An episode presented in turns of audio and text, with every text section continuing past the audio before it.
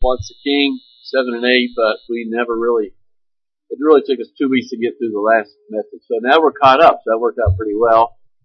Um, but let's, uh, stand and read the first, uh, six, well, let's read chapter seven of First Samuel. It's a short chapter.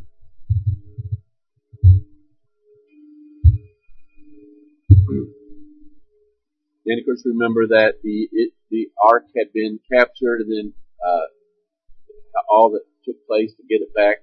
The Lord brought it back to Israel, and then all the things that were going on with the Philistines. And the men of Kiriath Jearim came and took up the ark of the Lord and brought it to the house of Abinadab on the hill. And they consecrated his son Eleazar to have charge of the ark of the Lord. Basically, he was the high priest. From the, from the day that the ark was lodged at Kiriath Jearim, a long time passed, some twenty years, and all the house of Israel lamented after the Lord. Samuel said to all the house of Israel, If you are returning to the Lord with all your heart, then put away the foreign gods and the Ashtoreth from among you, and direct your heart to the Lord and serve him only, and he will deliver you out of the hand of the Philistines. So the people of Israel put away the Baals and the Ashtaroth, that's basically the male and the female uh, gods, and they serve the Lord only. Then Samuel said, Gather all Israel at Mizpah, I will pray to the Lord for you. So they gathered at Mizpah and drew water and poured it out before the Lord and fasted on that day and said there, We have sinned against the Lord. And Samuel judged the people of Israel at Mizpah. Now when the Philistines heard that the people of Israel had gathered at Mizpah, the lords of the Philistines went up against Israel. And when the people of Israel heard it, they were afraid of the Philistines and the people of Israel said to Samuel, Do not cease to cry out to the Lord our God for us, that he may save us from the hand of the Philistines. So Samuel took a nursing lamb and offered it as a whole burnt offering to the Lord. And Samuel cried out to the Lord of Israel. And the Lord answered him. As Samuel was offering up the burnt offering, the Philistines drew near to attack Israel. But the Lord thundered with a mighty sound that day against the Philistines and threw them into confusion and they were routed before Israel. and the men of Israel went out from Mizpah and pursued the Philistines and struck them as far as below Bethkar.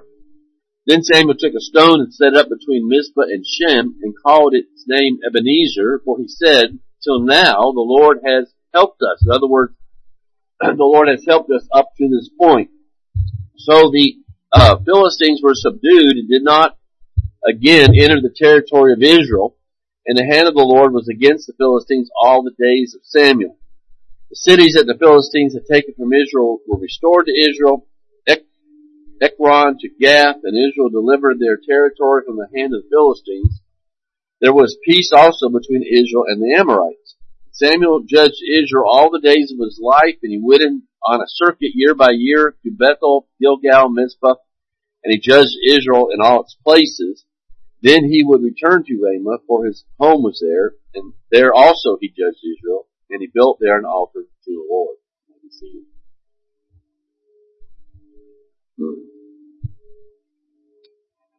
All right. So last week, this just by way of summary, we saw that God will not be used to back up our agenda. We'll see the differences between what's going on in the victory they had here and what happened last uh, time and the defeat, the difference there. Uh, the Lord sets the agenda. They uh, had decided, well, we need to be delivered from the Philistines, so they took the ark and they kind of used it as a, as a good luck charm, and it all fell apart because they had an agenda, but they were not seeking God's will. Prayer is to bring us into submission unto Him and for His help to do His will. Meditation on the Word can be prayer and communication as well. And, and, and this is the same review as last week, but uh, these are things that we covered last week as well. We see the depth of spiritual, and, and that uh, I departments. I, I meant to have Rick change as you know I should be at H there, so excuse me for that.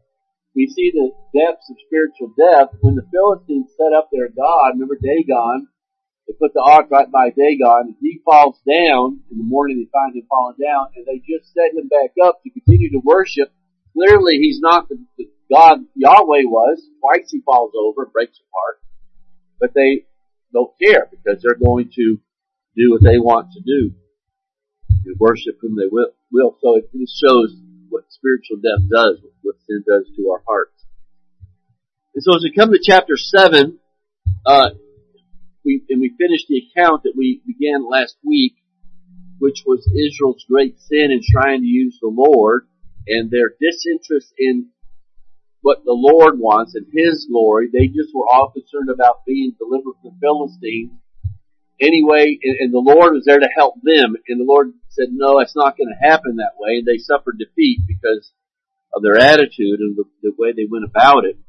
But here, as we read, you see that there's there's been repentance. For 20 years, they have had time to realize their sin, and there there seems to be some sort of national repentance.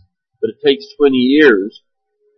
Uh, but they, they realize that things aren't what they should be. The ark isn't where the tabernacle was, and, and things aren't right, and, and they they seem to have a change of heart concerning the way they had been living. And and this chapter 7 is going to set up chapter 8, because in chapter 8 they're going to ask for a king. And I think, say, why is, why do we read about what's going on here in chapter 7? Well, the interesting thing is, as we'll see, everything is going absolutely wonderful. I mean, chapter 7 is one of the highlights of Israel's history. There, there's peace with uh, the Philistines and the Amorites, two of their greatest enemies. There, there's no more trouble with them. They've been subdued. Their cities have been restored.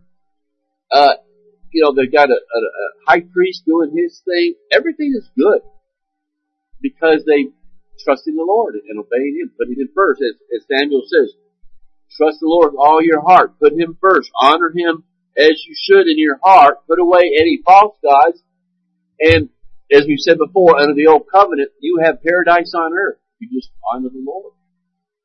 And the very next chapter, after when they get to this point, we need a king. The Lord isn't enough. And so I think what we're seeing here in chapter 7 is the ridiculous request of them wanting a king when the Lord, who is a true king, is taking care of them as well. He's delivering them from their enemies. Why do they need the king to deliver them from their enemies? Uh, so I think that's what we're seeing here in chapter 7 in particular. And and, and, and Samuel's message here in verse 3, to put away the foreign guard, gods and return to the Lord with all your heart, that, isn't that the same message that the Bible, in, in, a, in a sense, does that not summarize the Bible? Does that not summarize God's will for His people and for really mankind throughout all, from the very beginning? That, that was, I think that was basically all Adam and Eve, or, yeah, Adam and Eve were supposed to do Just honor the Lord with all your heart. That, isn't that the first commandment? Just, you know, put God first. And, and, and they immediately fell.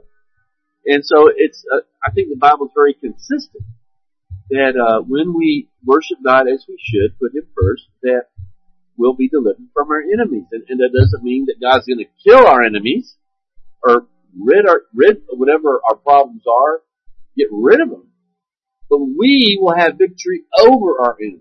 See, you might have enemies that are humans. You might have enemies uh, that might be physical, finances, or health, relational problems. They're all enemies in that they can cause you to fall into sin. But the Lord says, look, if you honor me with all your heart, you will have victory. Paul says that in chapter 8 of Romans. We are more than conquerors. We don't go out and conquer physical enemies. We conquer the sin. We, we can rule over sin. That's what salvation does. So it's just, uh, to me, just one more example here of the consistency of the biblical message. It's the essence of godliness. And Samuel says that when you do that, there will be tangible results. And so there's no such thing as a purely inward religion. And, and we take, we make great efforts, as I do, to, that true religion begins in the heart, right? I mean, more or less that's what he said. Honor me in your heart. But the, the point I'm making here is that the, the true religion is not only inward because once your heart is right with God, it's going to affect everything else in your life, right? So it'll be seen by others. And so, uh, think about Romans chapter uh, 12, verse 1 and 2. I appeal to you, therefore, brothers, by the mercies of God, to present not your hearts, I mean, that's a given, present your bodies as a living sacrifice, holy and acceptable spiritual worship. You worship God all, at all times. Do not be conformed to this world, but be transformed by the renewal of your mind. It begins inside. That by testing you may discern. And again, the testing. So the, the, the enemies, the difficulty, the trials of life are given to us so that we might learn the will of God, to learn what is good, what is acceptable to Him, and what is evil. And, I think Romans 6, if you go and read that chapter, you see uh, probably Paul saying the exact same thing in a little bit different way. But our bodies are a sacrifice, a living sacrifice. You cannot have a transformed mind without a transformed life. And, and, and any someone who calls themselves a Christian and thinks that they can continue to live as they did before, uh, the Bible I think says, says very clearly are fooling themselves. And so it's interesting, excuse me, smudge off my glasses, but it's interesting that the fact that God's people have gathered together to get right with God and serve Him does not go unnoticed by the world, by the Philistines, right? As soon as they gather together at Mizpah and make this kind of renewal of, of commitment to the Lord, the Philistines hear about it and say, ah, and I think in a sense Satan has heard about it. He sees the church committing themselves to the Lord, maybe a revival, and, and, and Satan says, ah, oh, there's a place that I've got to go and attack. And, and perhaps that's what we kind of see here in picture form, right? The world sees it. And Satan is going to do something to try to just, uh, bring uh, it all to naught. But they're coming up against a little bit different Israel. They have a different attitude, Israel does, than they did in chapter 4.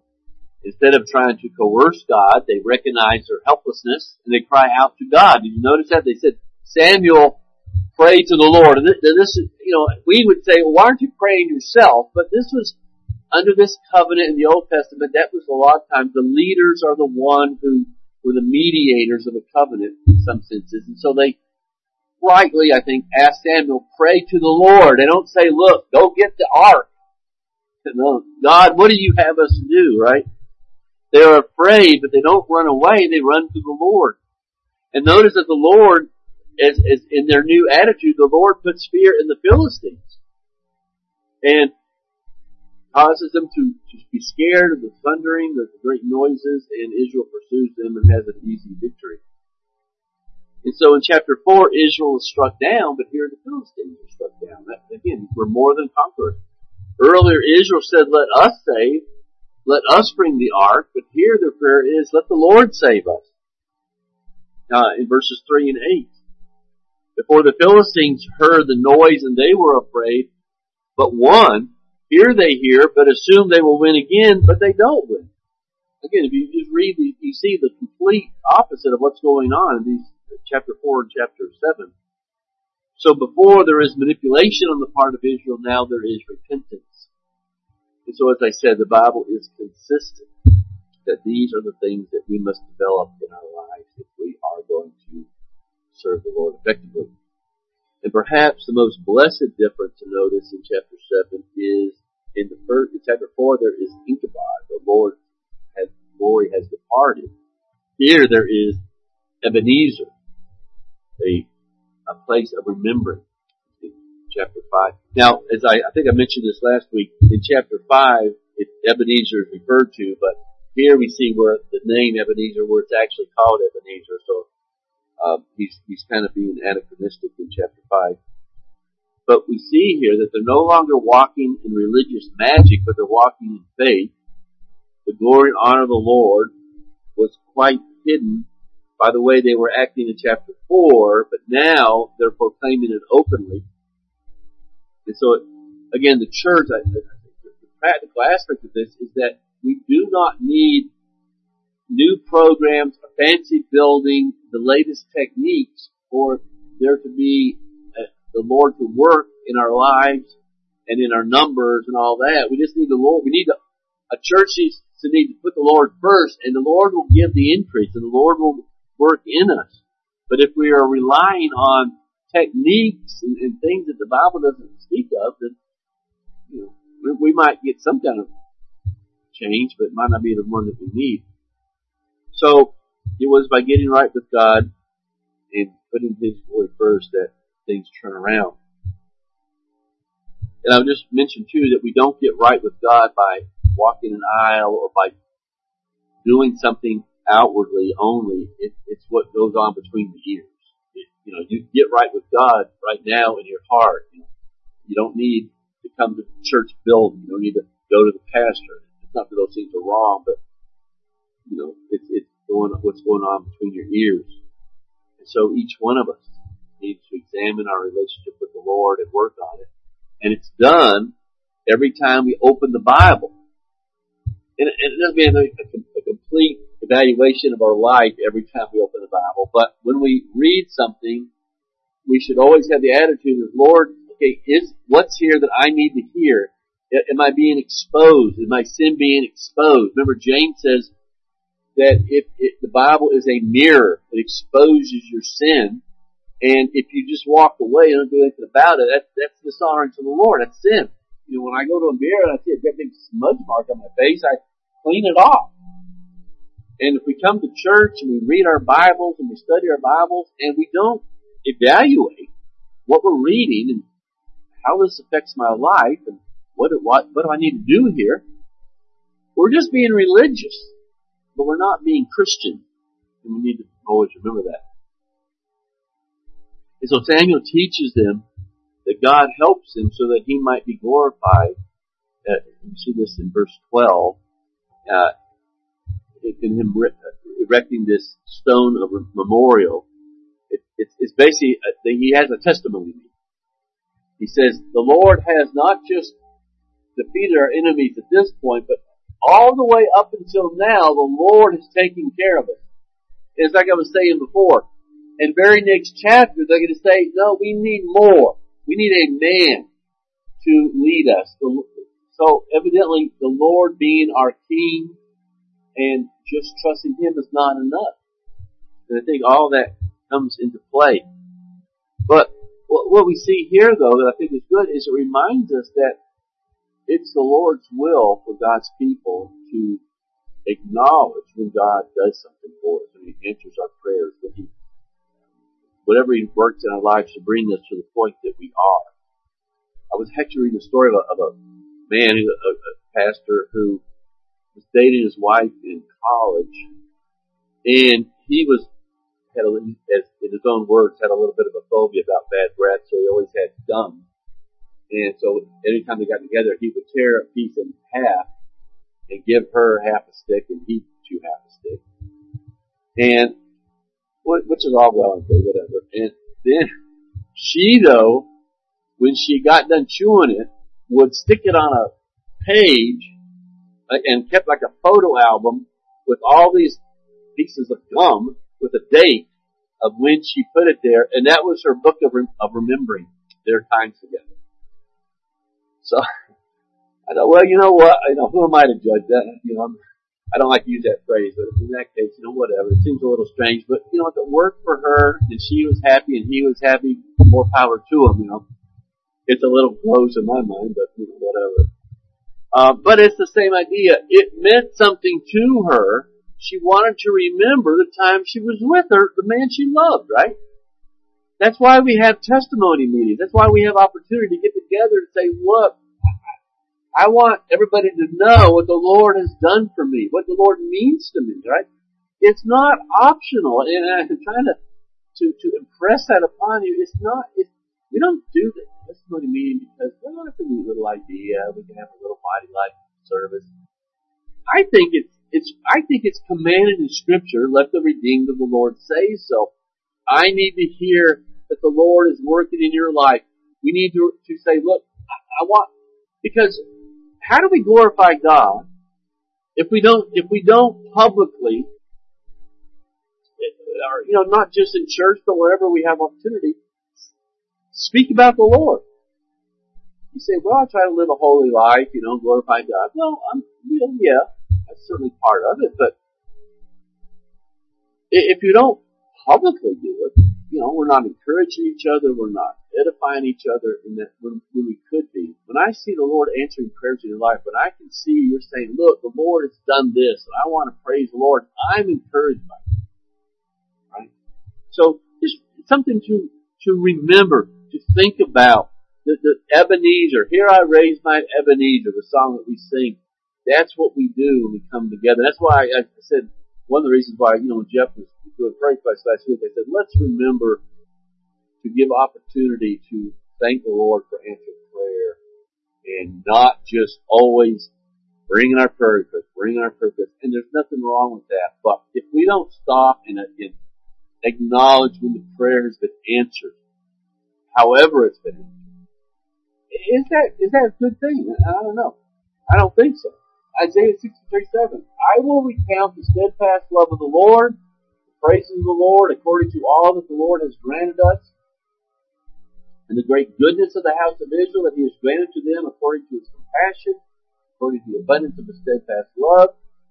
For he said, Surely they are my people, children who will not deal falsely, and became their Savior. In all their affliction he was afflicted, and the angel of his presence saved them.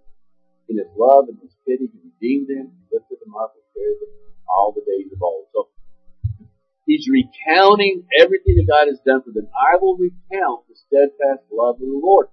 If it was good and necessary for Isaiah to do it, you know, what's changed? Why, why would we want to do that, right? And I'm not saying that I do it like I should. I'm not just putting the finger. I think some of us struggle, obviously. But, uh, it's just something we all need to, to want to do in our lives, I think. I think the Lord's table, which we're going to celebrate later, right? That's, that's, that's an opportunity, not, not for us to give our testimony as such, but we are, what, what are we doing? We're looking back at something God has done for us in Christ Jesus. And it's not that we're living in the past. No, we're not recounting things God has done for us necessarily in the past, like, well, you're living in the past. No. Because what is done in the past, uh, affects the future. It gives meaning to the future. It, it, it has changed us and has made us different. So, um, it's, it's a necessary part of worship and we want to take advantage of any opportunity we can. Uh, and again, even if we're at home with family or friends or whatever, you know, Christian brothers and sisters, to to be talk about the Lord and just you know when, when there's something that He's done, and you want you know praise Him, and, and I think it's, it'd be good for us. So you know, if you sit in church year after year and never say anything, never ask questions, never praise the Lord is it, is it, is it something wrong? And, you know, you can say, well, you know, I don't do well in public. Yeah, I'm sorry. Let the redeemed the Lord say so. The, the, the, because you struggle in an area is not an excuse to not do it. It, it means you have got a little bit more work. You've got to work at it. Some of us can talk in front of people, and it's not that big a deal. It's just, you know, God makes us all different. I understand that. Some of us, you get in front of, of a group of people and you just want to crawl in a hole rather than say something. I, you know, I know how it is. But does the honor of the Lord transcend your shyness, which is just a form of pride, let's, let's be honest, and say, look, I'm going to make myself say something about the Lord to somebody and, and, and fight the, the natural tendencies that we have. You know, we always have to be very careful. Like, like if I was born with red hair or I was Irish, well, I've got a temper because, well, look at me, you know, and all that. No. We all got tempers. We've all got problems, right? We are to subdue those things and to be overcomers. You know, so just the things to think about. And we also want to make sure we don't fall into the trap of thinking that our relationship with God is purely a private affair. Some people say, well, I don't need, well, some people say, I don't need to go to church because I'm a Christian, I can worship on the internet or, or all that nonsense. No. Uh, you're, you're, because you don't have any deacons and pastors on the internet or, or you know, however you might be doing it you don't have any fellowship with other believers. You can't speak to other believers and be encouraged and encourage them. See, you need each other. And so, I don't think you can find any place in the Bible where our faith our Christianity is a private affair. It certainly is that, but it's not just a, a private affair. We gather together, we're in it together, we are to encourage each other. So, again, that brings us into chapter 8, where Israel demands a king. Now, in order to make any sense of this, because we know that God is, in one sense, not pleased with this, and He makes that very clear. In another sense, He tells Samuel to go ahead and, and uh, anoint a king, which turns out to be Saul. And so to make a little bit of sense out of this chapter, we need to read Deuteronomy 17, starting in verse 14. And as God recounts the laws concerning the king. And we can notice a couple things. When you come to the land that the Lord your God is giving you and you possess it and dwell in it, and then say, I will set a king over me like all the nations that are around me, which right there tells you that there's a little motivational problem here. They're looking around, getting their cues, cues from the culture, right? Um, you may indeed set a king over you. In other words, the Lord here is saying, look, this is what's going to happen. He knows their heart, and He's not going to interfere in this particular case. They're going to ask for a king, and when that happens, it's okay. It, it, it's, he makes it very clear their motivation is wrong. He's going to see that in chapter 8. But it's okay. I'm, I'm going to allow this. Um, whom the Lord your God will choose. That's, that's the one stipulation. One from among your brothers you shall set as king over you. You may not put a foreigner over you who is not your brother. Only he must not acquire many horses for himself or cause the people to return to Egypt in order to acquire many horses. Since the Lord has said to you, you shall never return that way again. Uh, you know, in other words, there, that the, the king is still supposed to trust the Lord, and a good king doesn't become uh, in the place of God. So people trust the king. So don't require. Uh, um, remember, David caused a plague on Israel because he numbered his warriors. Uh, don't multiply horses. Don't. There's a limit to your army because at the end of the day, I'm the one who gives the victory, and the king isn't supposed to you know, cause that to be a problem, to come into question. But don't acquire many horses. Uh, 17, and you shall not acquire many wives for himself, lest his heart turn away. Well, course, Solomon's going to do that. And the, the acquire many wives isn't purely a physical thing. It also was a, a political thing. You, you know, you make a treaty with somebody, you automatically gives you one of his daughters, and and so that's one of the things that happened with Solomon. But those are pagan women, and they're not. They they lead Solomon into paganism. So you know, we see the Lord. The Lord knows the best way to live, right? You here it is. Um, he shall not excess of silver or gold, because to do that means you're taxing your people. The king is leaders are to be uh, good leadership creates a economy that everybody is helped, not, the government is not to amass forces for itself, because people suffer, right? And there, here's an example of that, especially with a despot or a king who has total authority. And when he sits on the throne of his kingdom, he shall write for himself in a book a copy of this law approved by the Levitical priests. So if he spends some of his time every day writing uh, from the law of God, that's going to make him a better king. So the Lord allows it, but look, under these guidelines, it can be a good thing for the people. And it, of course, we know that didn't take place for the most part because it was it Josiah who, while he was the child king, they found the law of God, probably the Pentateuch or at least Deuteronomy, and it, they didn't have it. So it had been lost for years, so you know no one was copying it because it, it was found at some point. So it shall be with him, verse 19, and he shall read it all the days of his life, that he may learn to fear the Lord his God by keeping all the words of his law and his statutes and doing them. Not just reading about these things, obeying them. That his heart may not be lifted up above his brothers, that he may not turn aside from the commandment, either to the right hand or to the left, so that he may continue long in his kingdom, he and his children such a simple recipe for blessings, a long kingship, a fruitful nation. All you gotta do is honor me with all your heart, right? Same thing. And, oh, with the exception of a handful of exceptions, the kings just miserably failed. And all the trouble, economically, politically, spiritually, come upon the people because they just won't do what, what, uh, you know, six verses, seven verses talk about.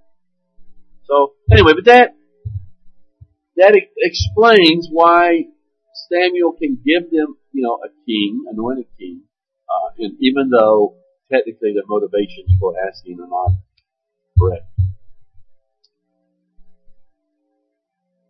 And, and so chapter 8 sees this as ultimate rejection of God's authority. Uh, and really, so it's not wrong to request a king, but the motivation behind it was wrong. They wanted to look like other nations. They did not trust the Lord well enough to think that, you know, it's, as we said, chapter 7, things couldn't be better. Why do you need a king? Because other nations have it. And so that's, that's the beginning of this particular problem. So Samuel rehearses all the times. And what is, you know, this is interesting. As you read through chapter 8, we don't have time to do that. Samuel says, okay, we'll do this, but let me remind you about something. And he starts back, I think, with, with the Exodus and recounts all the ways God has taken care of them without a king. And yet, yeah, okay, we, we need a king. And so, again, you, you see, I think, what's going on here. And rightly so, because over in Psalm 118.8. It is better to take refuge in the Lord than to trust in a man. It is better to take refuge in the Lord than to trust in princes. Kings, and, and Samuel says this too, kings will tax you. They're going to, you're going to have less money. They're going to be taking your uh, kids either for the army or for uh, their servants. Uh, they're going to make them their servant there's going to be all these problems that come that you really don't. That if, if I'm your king and, and things continue the way they are, you won't have to worry about. It. You have more money. Won't be having the kids drafted into the army and all that. Not that they didn't have war armies on it, but it's, it's just going to make things worse, not better. But you know. So the king, uh, and the reason we have, I think, well, we're not going to have time to finish this anyway. Turn over to Psalm 146. It's a short chapter or psalm, but says something. It's another sister passage to this. Uh, psalm 46. God is our refuge and strength, a very present help in trouble. So, I mean, right there, you, you, at the end of the day, it doesn't mean that God doesn't give us leaders, doesn't give us you know, wife, a husband, or people that protect us, the police, whatever. But at the end of the day, God is our refuge. God is our strength. He's the one who takes care of us, and not the police. In that sense. Therefore we will not fear, though the earth gives way, though the mountains be moved to the heart of the sea, though it is waters roar and foam, uh, though the mountains tremble at its swelling, there is a river whose streams make glad the city of God, the holy habitation of the Most High. God is in the midst of her. She shall not be moved. God will help her when morning dawns. The nations rage. The kingdoms totter. He utters his voice. The earth melts. And, uh, and all God's got to say is nope. And that's the end of whatever's going on. The Lord of hosts is with us. The Lord of hosts is a name that we see now and then. So what's its significance? Does anybody know what the, that name primarily, the significance of it? The Lord of hosts. Lord of the army, right? So what is that? What's the point? Yeah. Just a protection. He's in control. Strength. In other words, he's a God, we know, who has an uh, innumerable, innumerable amount of angels. Not that he needs angels, but it's a sign of his strength. He has a great army. He's powerful. And so the God of hosts is referring to his strength in that sense. Um, and the God of Jacob is our fortress. So you see just a, another way of saying that. Come, behold the works of the Lord, how he has brought desolations on the earth. He makes wars cease to the end of the earth. He breaks the bow and shatters the spear. He burns the chariots with fire. If he does that, why do you need a physical king to do that? A man. Right? Be still and know that I am God. And be exalted among the nations. I will be exalted among the nations. I will be exalted in the earth. The Lord of hosts is with us. The God of Jacob is our fortress. So you can see why God at the end of the day, Yahweh says, I'm going to give you a king because ultimately, you know, the king was going to be a type of Christ and of course uh, the king, Christ was going to be born of the kingly line because he was going to receive a kingdom. So there's reasons why the Lord is going to always allow them that there be a king. But the people ask for a king not because they are wanting to fulfill prophecy or because they're looking forward to the Messiah being their king. No, they don't trust God enough. So that's just some interesting verses. And a king will easily become the substitute for our prayers and our worship. You say, well, we don't have a king. Well, for us, a king is anyone who's stronger than us or who have resources that we don't have, whether it be financially or they're smarter than us or whatever, and we look to them for help rather than the Lord. Not along with the Lord, not in, and Lord, I'm, I, I, I'm gonna ask this bank for help, but I know at the end of the day, even if I get it from them or don't, you're gonna take care of me. Right? You know, I, I'm trusting in God, but I'm using the means, but they're, they're bypassing that. They're looking just to the means.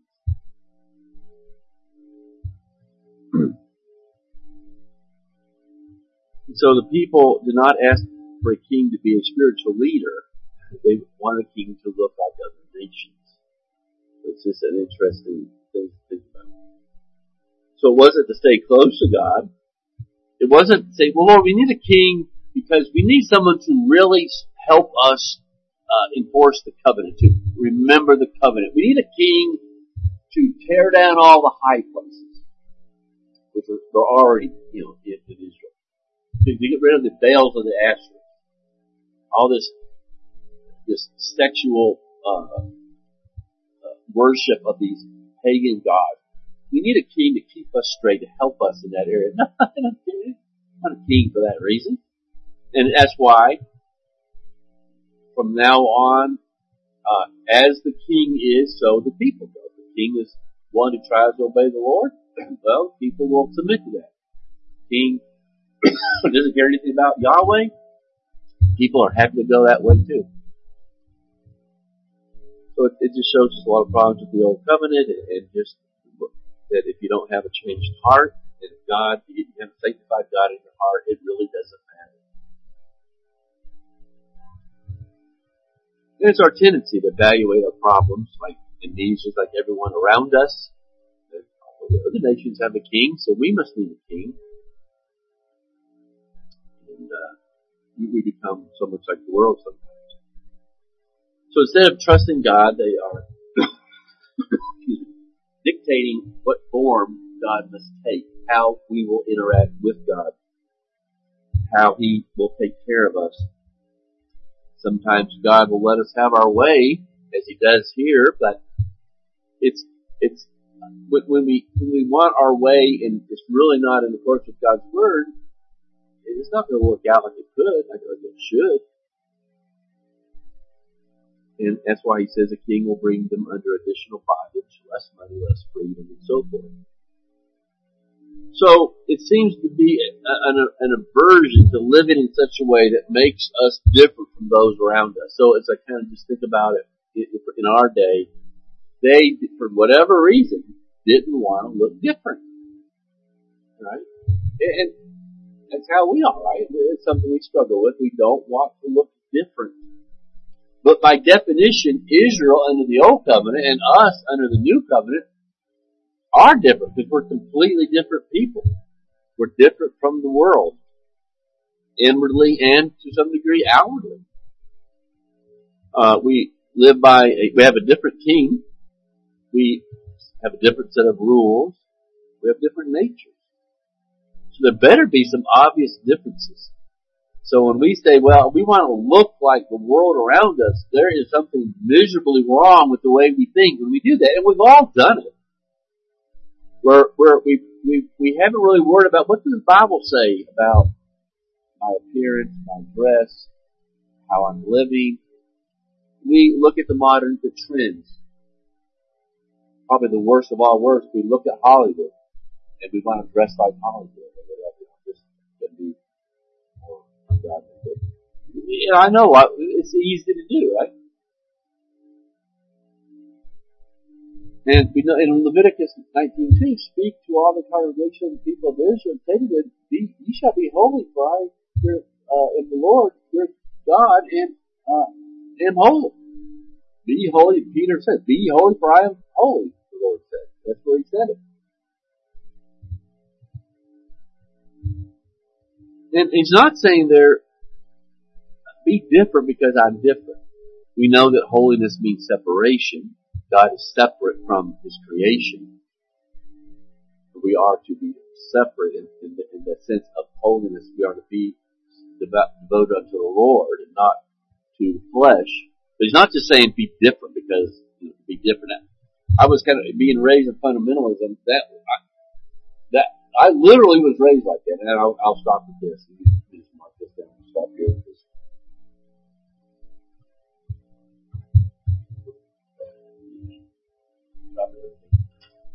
I remember a pastor that I was had for several years who said when I was a teenager, when the world goes this way, the church generally goes with it, which is true. we, compromise sometimes. He says, but what we should be doing when the world goes this way, we should be going this way. Well, wait just a minute. If we're oh, if we're right here, if we're serving the Lord, doing the right thing, why do we have to go the opposite way? Why do we got to make ourselves look different and be odd for no reason? Right? Well, I think what we should be doing is staying staying true to the Lord, not not going the opposite way. So to me, that was a kind of a typical fundamentalist way of thinking. You've got to be careful there. Um, but someone said rightly so that the first lessons that we have to learn is a, to have a wholesome disregard for other people's feelings. We need to love Christ supremely, and we'll stand out from the crowd if we just love Christ. We'll be different. But uh, if we've run out of time, so I'll stop there and pick this up. Any questions or comments? We thank you for your love to us this day and for the Word of God, and pray that you might uh, help us to grow in understanding of it, and to be transformed by it. May we love you as we are work in our hearts and lives. For we know it starts with hearts that are separated unto the Lord. Us remember that we are sinners saved by grace. We ask these things in Jesus' name. Amen.